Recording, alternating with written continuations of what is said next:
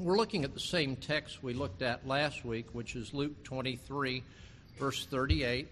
And we're looking at this in the idea of, of heaven and what does it mean to be in heaven.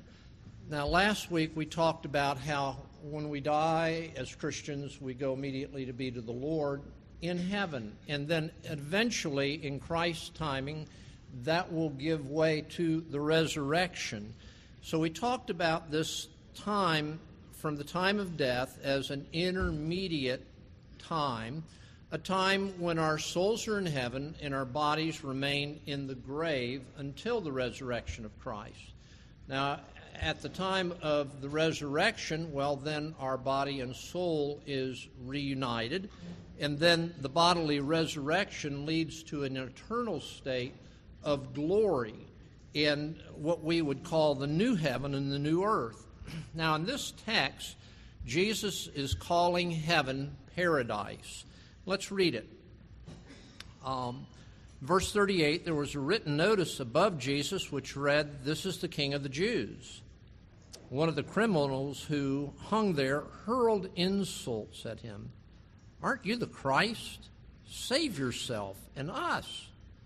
But the other criminal rebuked him. Don't you fear God, he said, since you are under the same sentence? We are punished justly, for we're getting what our deeds deserve, but this man has done nothing wrong. Then he said, Jesus, remember me when you come into your kingdom. And Jesus answered him, I tell you the truth. Today you will be with me in paradise.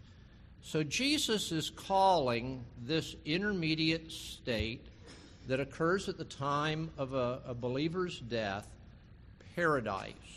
And he's calling it that. One reason he calls it that is because it's his father's home. And then Jesus calls it paradise because it's a place where we can enjoy fellowship with Jesus and Jesus enjoy fellowship with us, his people. And then he calls it paradise because his people uh, in this heavenly state are fully active and fully conscious of all the bliss that is before them. Now, as a child growing up in West Palm Beach, my dad, my grandfather, uh, liked to go fishing in the ocean sometimes we would stop at one of the bridges and fish for uh, the small fish that hung around those bridges. And the favorite place was at the south end of Palm Beach. This, this old wooden bridge at the time, uh, that there were two of them that connected uh, West Palm Beach uh, with Palm Beach. Now, it became a particular place of paradise for me because one evening, I pulled over there in a car with a pretty little red-headed girl, and I asked her if she would marry me, and she said yes. so, for that reason, that was kind of a place of paradise. But um, right on the ocean side of that bridge was an estate that was so large that during the Nixon term of office, when he was going back and forth to Miami, they would land at this state estate because the family had offered it to the federal government. And the federal government turned it down as being too expensive to maintain. Donald Trump bought it, and it's owned by him today. And he's completely restored the place. But it, on the intercoastal side, it had a dock, but it wasn't for boats, it was for seaplanes. It had a small golf course. It had a huge mansion there that you could see with a, a single round tower that went up. And I guess it was an observation thing that people could get into and look out over the ocean.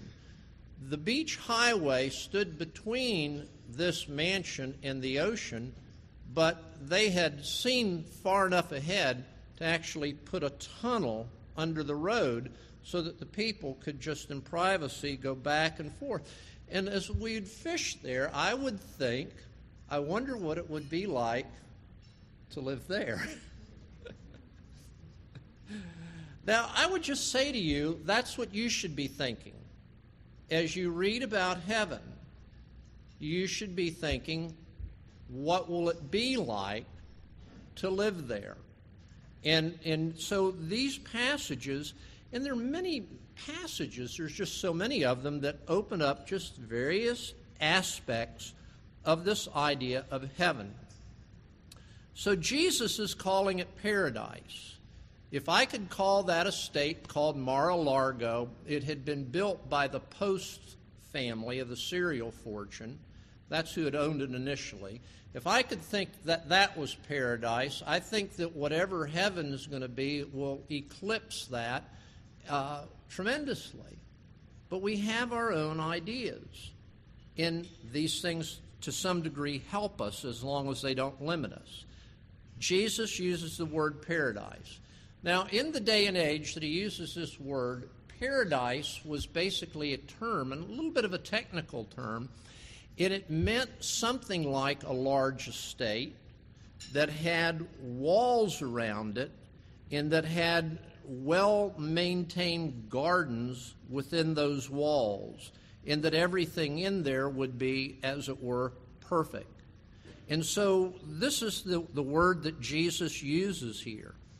Now, in John chapter 14, Jesus uses the word and he says, In my Father's house. And of course, the Old King James Version and some of the later translations say, are many mansions. Some of the more recent translations have kind of put a limited kind of a word on there. It says many houses. I think if we think many mansions, it's a little more opening up to us the idea.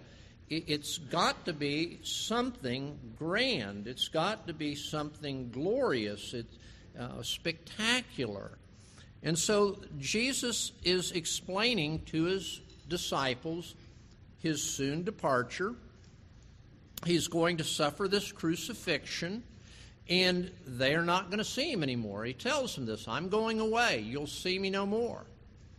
And then Peter says, You know, I'm, I'm going to follow you anywhere. And of course, we get into the whole business of Jesus saying, I'd never deny you. And Jesus saying, Well, you will deny me three times tonight. But into this bewilderment, into this confusion, and into this despair, it's at this time that Jesus gives this very clear word. Now, I think when we go through a time of loss, Margaret's going through a time of loss, and one of the first things that I said to her when I came into the home Monday afternoon was, Your brother Thomas is at home. He's gone home. And that's the way we should look at it. In my Father's house, Jesus said, are many mansions. It's a clear word. Now, to the disciples, and there's some, well, there's some bit of discussion is this a promise that Jesus is giving to the 12, or the 11 in this case? In other words, should we anticipate mansions, or should only they anticipate mansions? Some, you know, not real sure, but most of us have come to the opinion that we use this almost every time we have a funeral. We use these words that this is the idea it's not merely for the apostles, it's for us. Now, Jesus' own words, paradise, heaven, he calls it my Father's house. In a parable, he refers to it as Abraham's bosom, a place of comfort. But it's properly, when we think of it in this way, God is going to be the focus of heaven and that's why it's going to be paradise. Today, and well, tonight, for instance, I'll be teaching a, a group of parents about how they should consider raising their adult children, high schoolers, and those in college and beyond college. And a lot of these young people are going through very confused times. When we lose people, we go through confused times. When we suffer, we go through confused times. And it's always helpful to have a clear and proper center. In heaven has God in God's glory as the clear and proper center of heaven. Um, many of us are easily distracted. When I was in school, um, the teachers would always say, John has a difficult time staying on task. My mind was thinking about lots of things all the time. Heaven will not be like that. Our attention will be captivated, it won't be forced. God will own our attention. And when we see and begin to understand God's presence and God's glory and God's love, it's going to overwhelm us as nothing has ever overwhelmed us before. And that's an aspect of what Jesus is conveying here in these various words that he uses. Jesus will be there. Now, in the scriptures, he's saying repeatedly that he came from heaven, he came from God, and that that's where he's going to return. In these words to the thief, he's making it very clear that he is physically present in this place, and he also will be a center of our thoughts and our attention. So our lives will not be fragmented they won't be as complicated, so complex, so disoriented. They'll be focused, and they'll be focused on that which is the highest and the best. Scriptures, Jesus says, the Son of Man will be seated at the right hand of the majesty on high.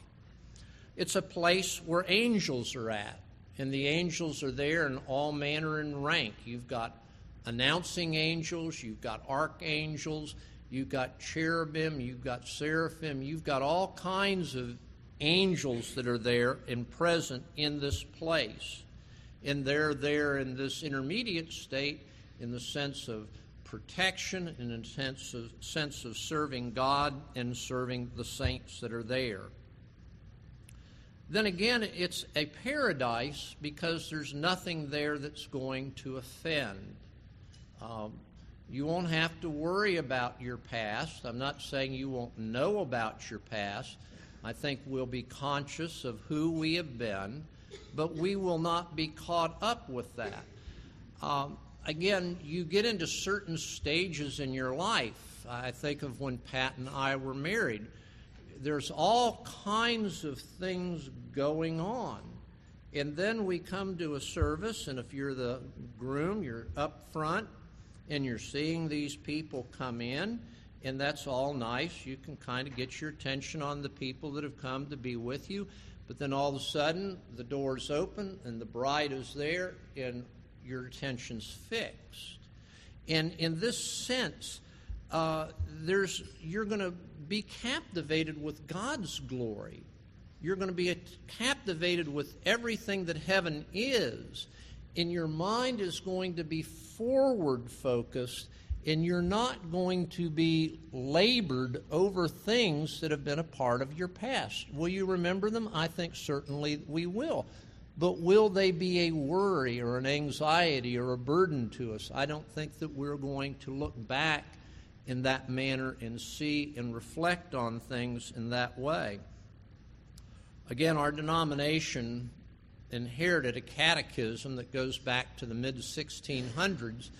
Questions asked What benefits do believers receive from Christ at their death? And that question is answered the souls of believers at their death are made perfect in righteousness and go, go immediately to be with the Lord. And so the sense here is anything that would be in us that would offend, that's going to be gone. Anything that would have been in our relationships with one another that may have offended, all of that, all of that's going to be gone. There'll be nothing in heaven that offends. There'll be nothing to ruin a good day. There'll be no raining on any parade. It's going to be God's goodness being overwhelming in every dimension of our existence. In heaven are all that believe. Now, if you go back into the beginning and you say, okay, you've got Adam and Eve, they have children, Cain and Abel. Abel offers a sacrifice that's acceptable to God. Cain's sacrifice isn't acceptable. Cain murders Abel. What happened to Abel? Well, he was the first human inhabitant that was in heaven. And he's been there. He's been there all this time. And from that time till now, people are being added that believe in the Lord Jesus Christ. Uh, one of the glories that we're going to see, um, for me, it's going to be a glory. I mean, every tribe and every tongue and every nation right now on Riverside Drive as you're going down past the uh, Riverside Cemetery and down on the left a little ways is a new Met- Metropolis restaurant. Now, it's not for everybody. You may not want to try it. It's primarily Indian, from India, and Greek, and a few other things like that. And it may not be your cup of tea, but I love it. When I was in South Florida, there were options all the time. There were Mid-Eastern restaurants, there were Cuban restaurants, you name it, we had it. And I loved it. And one of the things that's going to be true is it says every tribe, every tongue, every nation. I don't think when we get there we're going to be different than we are. I don't think somehow we're all going to get like, you know, homogenized milk and be just all the same. I think all of this ethnicity and diversity is a part of what the heaven and the glory of heaven and the paradise of heaven is all about. Uh, you begin to look at the ability to describe things. And we're told in the scripture that Paul went up into heaven and he saw things, and he says it's not proper to try to give an explanation of them all. John in the book of Revelation is shown these things. Now, this is where someone like myself will get into a little theological trouble, possibly, with some of you. But if we think that heaven's gates are two physical pearls, then I think we get in trouble if we think that way. If we think that the streets are, quote, paved with what? Gold. All right. The problem is we're trying to make something what it's not. If you were to think of something that was as luminous and as glorious and somehow shimmering and shining in this ancient world and you saw the gates, the way that, the only way and words that John felt that he could use to convey what he saw was they looked like pearls. When he saw the glories of the streets, they looked like gold. Uh, when he saw the city, it was, I mean, it was so huge, and it was a cube. It was length, in its width, in its height was equal. It's not trying to tell us that heaven is this like this giant high rise. It's trying to tell us something about its perfections. And so words can't convey what heaven is like adequately. And so John goes to using these word pictures. Again, you have something in your mind that conveys this. And you should let your mind run with this and let it be expansive. What is the glory of this paradise going to be? Now, this is the intention. I gave uh, Joe back there some of my favorite fishing books written by a guy named Zane Grey. Now, most of you only seen Zane Grey, uh, all the Western books. If you've ever been to a yard sale around here, you're almost bound in to find somebody's got two to a whole set of Zane Grey westerns. So people remember him for that.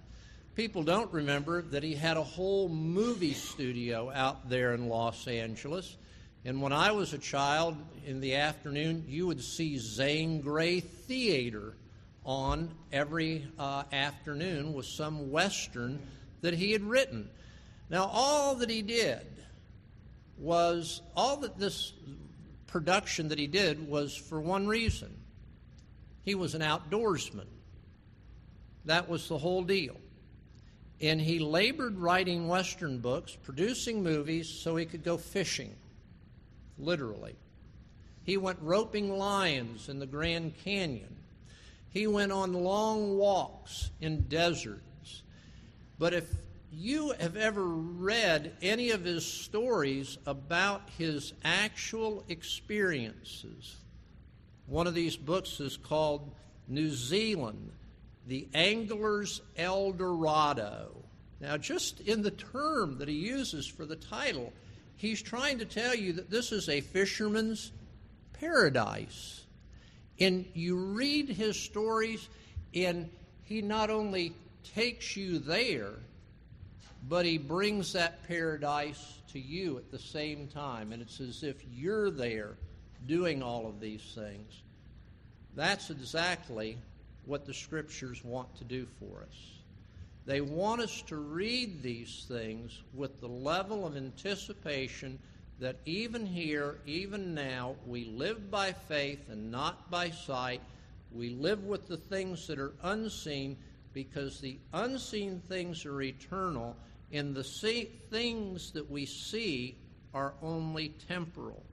But it's hard for us to make this transition. But as we look and see that that's the intention of the Scripture to lead us in that way, we should begin to see it as a paradise to which we're going. In Romans chapter 8, Paul's talking to people that are in a much more difficult situation than we find ourselves. And he says, I consider, this is Romans 8 18, I consider that the sufferings of this present time are not to be compared with the glory that is to be revealed to us. For the anxious longing of creation waits eagerly for the revealing of the sons of God. And then he goes on to say, not only this, but we have the first fruits of the Spirit in ourselves, and we groan within ourselves, waiting equal, eagerly for the adoption as sons, the redemption of our body. For in hope we have been saved, but hope that is seen is not hope, for who hopes for what he is already seeing? But if we hope for what we do not see, with perseverance we wait eagerly for it. In Corinthians, he brings out the same idea and he says, This momentary light affliction will give way to an eternal weight of glory. And we're caught up in stuff here. We're caught up in the everyday pressures and the workaday world the failures that are in our lives, the failures that are in the lives of other peoples, the brokenness that we experience in this world, and yet all through this, the scripture is saying what's ahead, and it's certain. And so we need to look in that manner at, at the whole idea of heaven. Now, in paradise, Jesus is enjoying fellowship with his people. In John 13, he tells his disciples, Where I am going, you can't go in the sense you can't go now. He says, But you will follow later. They have had fellowship with him. They will have fellowship with him again. The fellowship that they have had should serve us as an understanding of what that fellowship will become. It's not going to be totally different, but rather it's going to be almost identically and similar to what they've experienced. But the promise is to us as well. It's not merely to those disciples. We will have fellowship with Christ. Uh, I mean, we all like the idea that we could have been there for the Sermon on the Mount. Well, we'll be there for some sermon, and I'm not sure that it'll be on a mount or on a boat, but it's going to be something like that fellowship. Jesus promises, I will come again and receive you to myself. Jesus is promising intimate contact with himself, that where I am, there you may be also. Again, in the book of Romans, in chapter 8, verse 35, the whole idea is that we will be with the Lord. In Philippians chapter 1, verse 21, Paul's saying that for me to die is gain. When we normally think of somebody dying, we think that we've experienced a loss. For them, it's Paul is saying we should look at it as a gain. And so we see that to die is gain, for me to live is Christ. All of these things are telling us about what this is going to be when we pass from this world in transition into that world where Christ is. Those who are fallen asleep, Jesus will bring them with him at the end. So from heaven, we also see, as Jesus goes there, that Jesus speaks to people here on earth. And so we come and we look in, in Peter's situation, and Peter is given a vision from heaven. And that vision is directly from the Lord. And it's showing him what the next step in the advance of the church should be. And, and we see that this is G- Peter's understanding that he did not receive this vision or create this vision in some sense of sanctified imagination but the Lord communicated that to him. We see Saul of Tarsus, and we see a person converted. Now, the interesting thing about Saul's conversion, uh, in one time I was speaking with a, a person um, who believes that they decide to become a Christian. And I kept saying, well, you decide to become a Christian because Christ comes to you and makes himself real to you, and then you decide to become a Christian. No, she says, I decide to become a Christian. So I took her to Paul's story of Paul's conversion as he relates it in 1 Timothy. And he says that the way I was converted is to serve as an example to all those who believe.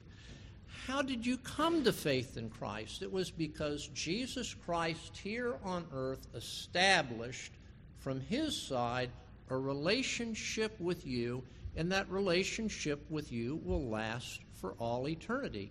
You have grown to be the friends of Jesus. Jesus has grown to be your friend.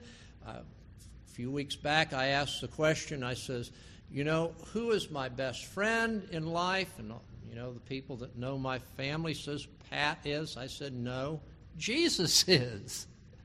Jesus is my best friend in life. If Jesus, what is Jesus going to do with his friends when this life ends? He's going to take his friends to be with him where he is. This is the promise that we see. We see that not only did Paul Saul get converted this way, God spoke, Christ spoke directly to this man Ananias and sent that man Ananias to Saul. Later on, Saul is repeatedly being spoken to and directed by the Lord.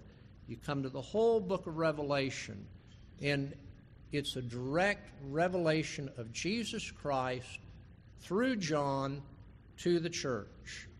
It's Jesus from heaven relating to us. That should help us to understand something of the way Jesus is going to relate to us as we are in heaven. Now, the last thing I want to just cover is that in paradise we are conscious and we are active. In the life of Christ on earth, he goes to the Mount of Transfiguration. Who shows up? Moses and Elijah are there. Now, that's very fascinating. Where did they come from? Well, we'd have to say they came from this place that we call heaven. And here they are. And in some manner or form, they're in some bodily form. Not their final resurrected bodies, but in some kind of a physical condition that they can be recognized and they're encouraging Jesus prior to his passion. They're conscious, they're active. Uh, we see in the parable of the rich man and Lazarus, we see Lazarus active. He is in the presence of Abraham and he is being comforted and in every way and form he is a beneficiary of, of all the benefits of what it means to be a believer. Unfortunately, we have the opposite picture of this rich man. And he is suffering, and he's suffering in a place that is called hell and torment. But the, the sense here for the believer is that they're conscious and they're active. In the book of Revelation, the saints serve the purpose of Jesus in heaven. In Revelation 6 9 through 11, we have what's called the fifth seal and it's the seal that is broken that shows the martyrs. Now, one of the writers, Randy Alcorn, in his book on heaven, he lists 22 different aspects from this one verse that he can speak of about the activity and the consciousness of the people now in heaven. Now he says, yes, it is spoken of of the martyrs. But because this is true of the martyrs, we should understand that these same things apply to our conscious and active state in heaven. It wouldn't be just limited to them. They call out for their vindication. Um, Dr. D.L. Moody, the evangelist uh, from the 1800s in Chicago, he talked to his friends. He says he was dying. He says, Shortly you'll read of my death. He says, Don't believe it. I'll be more alive than ever before. Uh, Dietrich Bonhoeffer, just days before Hitler uh, committed suicide, called for the execution of the Lutheran pastor. And so they came and they called his name. He was in a room sort of like this with a bunch of other people that were there for capital offenses.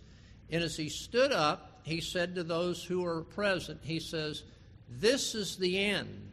He knew what that summons meant. And then he looked at him and he says, But for me, it is just the beginning. Uh, a medical doctor turned pastor was Dr. Martyn Lloyd-Jones. He was dying of a slow cancer. And this man had been a medical doctor prior to being a minister. He knew what could be done, and he told them that he did not want any extraordinary measures taken. He says, Do not keep me back from the glory. That was the way he expressed himself. And so, over and over again, what we're seeing here in the Scripture are things that we should dwell on. Paul says in Corinthians uh, or Colossians chapter 3 if we become Christians, we need to keep seeking the things above where Christ is. We need to set our mind on the things above and not the things that are on earth. Now, if you're like me, and I think most of you are, you're busy. If you're like me, you've probably got some chaos and confusion running through your life. You've probably got a lot of hurts. You probably got a lot of disappointments, and you probably got enough to do today to last for two or three days, right? You'll get all kinds of therapy on how to keep going it won't be worth two cents. How do we keep going?